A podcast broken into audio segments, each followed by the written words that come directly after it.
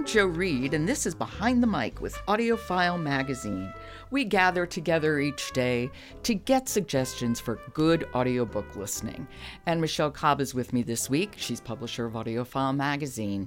Hola, Michelle. Hola, Joe. And you are suggesting what today, my dear? Another memoir. Oh. Nobody Will Tell You This But Me. A true, as told to me, story written and read by Bess Kalb. And who is Bess Kalb? Well, she's most well known as a writer for the Jimmy Kimmel live show. And her text and narration, they have a distinct personality, even if she doesn't necessarily have all the shades of performance that some seasoned narrators have. I felt like she really did herself justice and her grandmother justice, and we'll talk about the plot in a minute. And she got better and better as the story went along and kind of reached this excellent crescendo of emotion at the end of the book in particular. Okay. So what is the story about? Well, we talked about Russian history and Russian families earlier this week, and that's Are we back there again? We are, yeah. So Kalb brings us this sense of her family's history from Russia to the U.S., and the kind of interesting take on the book was that she wrote it from the perspective of her grandmother, Bobby, whom I might describe as a spitfire.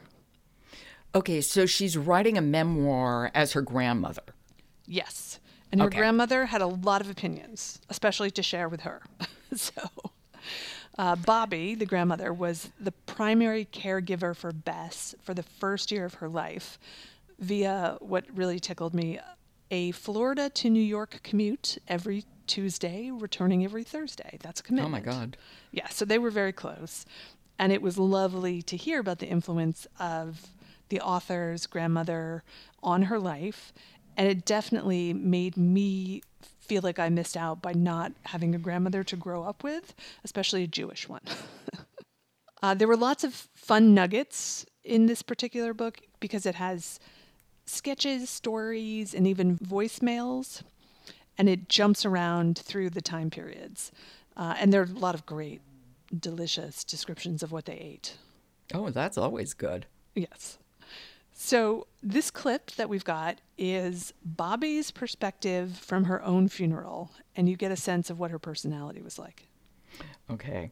This is No One Will Tell You This But Me, a true, as told to me story, written and read by Bess Kalb. It's a terrible thing to be dead. Oh, how boring. How maddening. Nothing to do, nothing to read, no one to talk to, and everyone's a mess. Thank God for that, at least. The rabbi at the service didn't know me from Adam. I didn't pay attention. I was watching your grandfather. I always hated Hebrew, Bessie. There was too much of it. But when everyone started the chants, he finally stopped crying. Fine. Good for Hebrew. I will say this. I'm more upset than any of you. The worst part was the dirt. I never understood why they make the family shovel dirt onto you. What an awful thing. I appreciate you refused, Bessie. What's next? They make the kids push the embalming fluid into my veins? Honestly, the whole thing was degrading. I'd kill your uncles for how much dirt they shoveled. Your grandfather seemed calmed by the ritual of it. And I believed him when he told me, as he poured it onto the coffin, I wish it was me, Bob. I wish it was me. Okay, so we're listening to her grandmother narrate her own funeral. Yes. And dirt is an issue, which is actually very funny. Yes. So as I said, you definitely know, even though the author is writing as her grandmother, you know her perspective. You get a sense of her take on her grandmother and what her grandmother was like. It's really quite charming.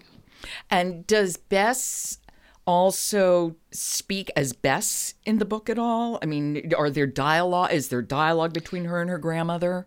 In the voicemails, there's that back and forth where she is playing herself and she's playing her grandmother. And there's other incidences of that throughout. Excellent. No One Will Tell You This But Me, a true, as told to me story, written and read by Bess Kalb. Michelle, thank you. I'll talk to you tomorrow. Excellent. Naxos Audiobooks and David Timson offer a collection of the best of Shakespeare's love sonnets in From Shakespeare with Love, read by David Tennant, Juliet Stevenson, Anton Lesser, and many more. It's a winner of AudioFile's Earphone Award. AudioFile said they are perfect for audio, and indeed they are. That's from Shakespeare with Love from Naxos Audiobooks. I'm Joe Reed. Talk to you tomorrow.